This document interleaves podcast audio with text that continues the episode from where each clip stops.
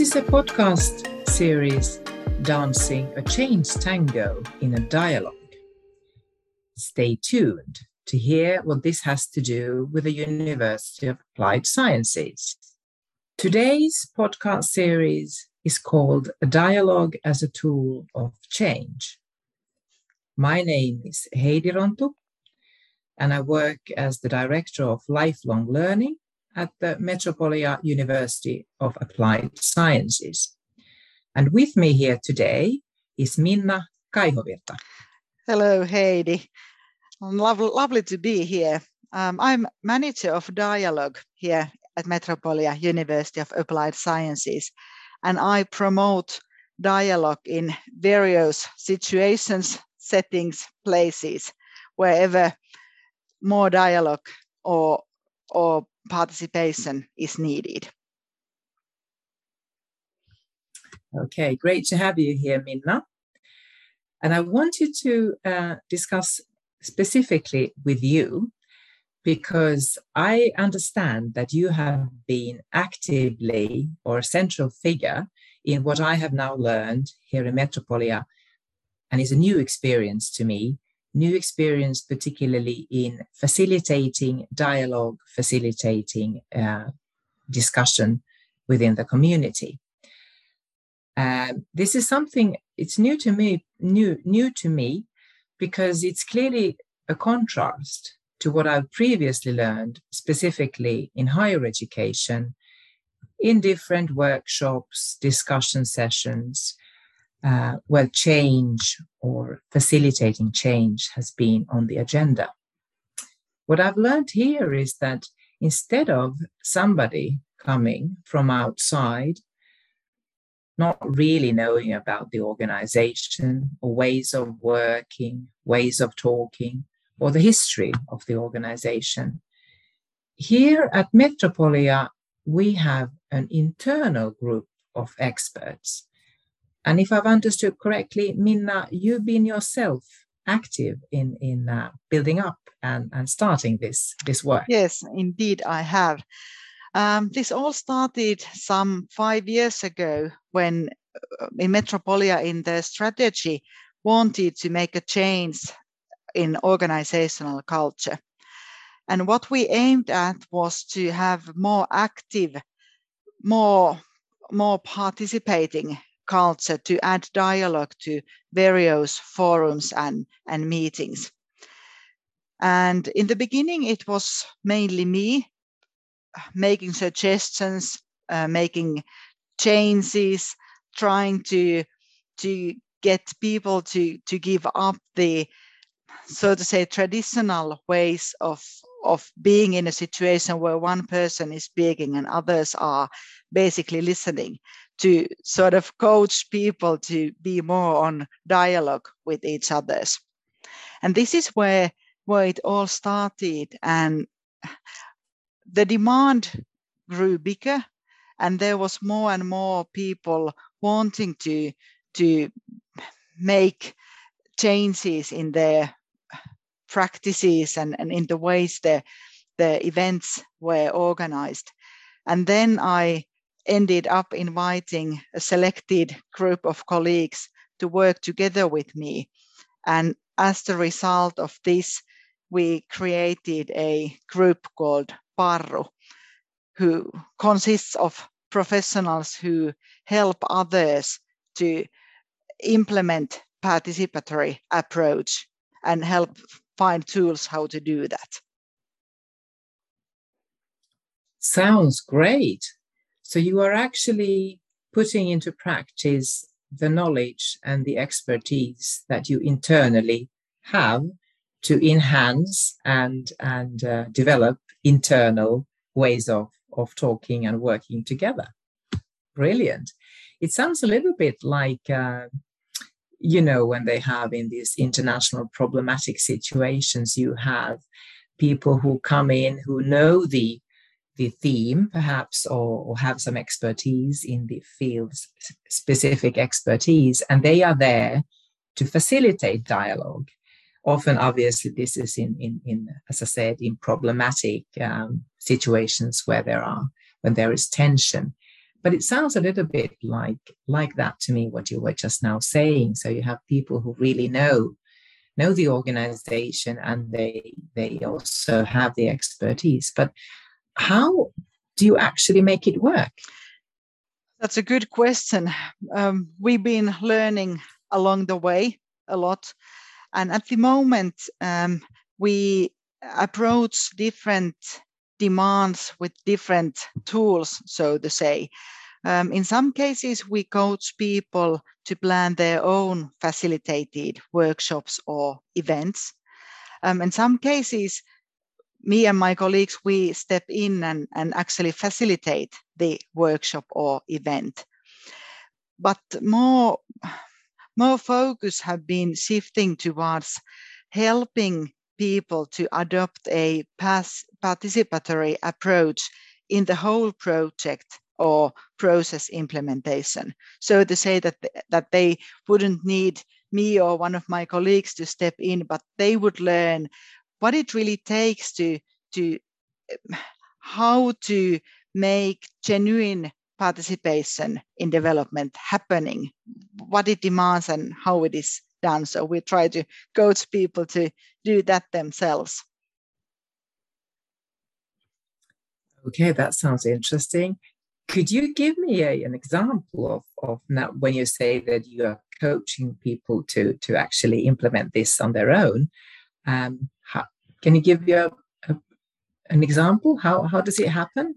Do people actually do it and, and how do they how do they do it? Um, yes, I can, I can try to, to give you an example. Let's say that there's a development project starting and there's someone who is responsible of, of making, making that happen. So in very early stages, when he or she is planning what to do, um, one member from Paro team would be invited to have a sort of preliminary discussion of, of what to do and how to do. And, and on that discussion, um, it's defined in, in which steps, in which phases it would be useful to invite more people to participate and maybe which stages would be more efficient done using other techniques. So proper planning is one of the key elements. And the other key element I would say would be to define which parts the project owner would be doing himself or herself, and for which stages it would be helpful to have someone else there, for example, taking notes or, or facilitating um, dialogue in specific event or, or gathering. So knowing the steps and knowing who will be in charge of what part, making that clear for everybody involved, that's that's part of the secret how it's done. okay, great. Well, uh, thank you, Minna, because actually I do know because I've been also offered the service services of this Paro team. Mm. So I do know, and I've, I've been greatly impressed. Uh, and they're really offering support and help on the way. And also, not only actually, I would say, to facilitating and enabling the dialogue, but also mm. planning, as you were now uh, emphasizing the importance of planning. And that is very, very important when you want to have people actually openly uh, discussing uh, together. So, yes. Um, why then this Paro? What makes Paro special? What makes these Paro people special?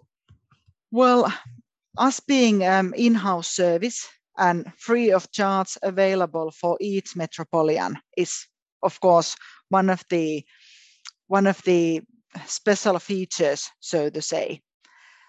Um, and we see our role at, um, as helpers and supporters for organizations so that the organization is able to learn when dialogue and working together are essential and when maybe some other tool or some other approach is is more more useful so being there for everyone who needs us and on the other hand, being able to help defining what would be the best approach in, in the current situation.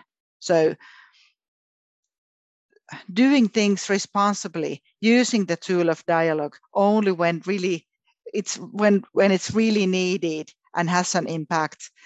I think that's very important so that members of the organization know that when they are inv- invited to participate a workshop or or some other session so that it really has an an importance. They are really part of of making the change happen and they have an influence. And that there's really some thoughts and an idea behind when people are invited to work together. That's sometimes in my experience forgotten. And when when you overlook that once people start losing their trust in the in the participatory methods and then you've sort of uh, lost your case when that starts happening. Yes that is very true. Absolutely. And i'm a little bit coming back to when i was saying that i do see uh, similarities uh, with with the methods that they are using actually in these, as I mentioned earlier, when they are fa- facilitating dialogue in different conflict mm-hmm. situations. I'm not saying that that Paro is only for conflict situation, but it's exactly what you just said, Minna. That if you if you don't um, make the dialogue um, happen so that people actually have the feeling that they can participate, they can have an impact, you lose the case very quickly and it's difficult to to uh, gain the trust of people in in in having an impact. And there's a meaning in in me saying something. And and uh, you need to work a lot to to gain it back again. So in that sense i do see some par- uh, parallel um, uh, uh, factors with uh, more sort of heavy tools in, in facilitating dialogue in, in different or conflict or problematic situations. Thank you, Minna. And now, as I said, I have personal experience of having seen Paro at work and, and been very, very uh, impressed and, and also happy to, to, to, to learn myself new methods and see how things actually, a little bit also sometimes magically, um, turn out to to uh, to wonderful dialogues. Um, and I would now like to uh, offer uh, uh more sort of detailed uh, information, more practice, practical information, how this is actually done.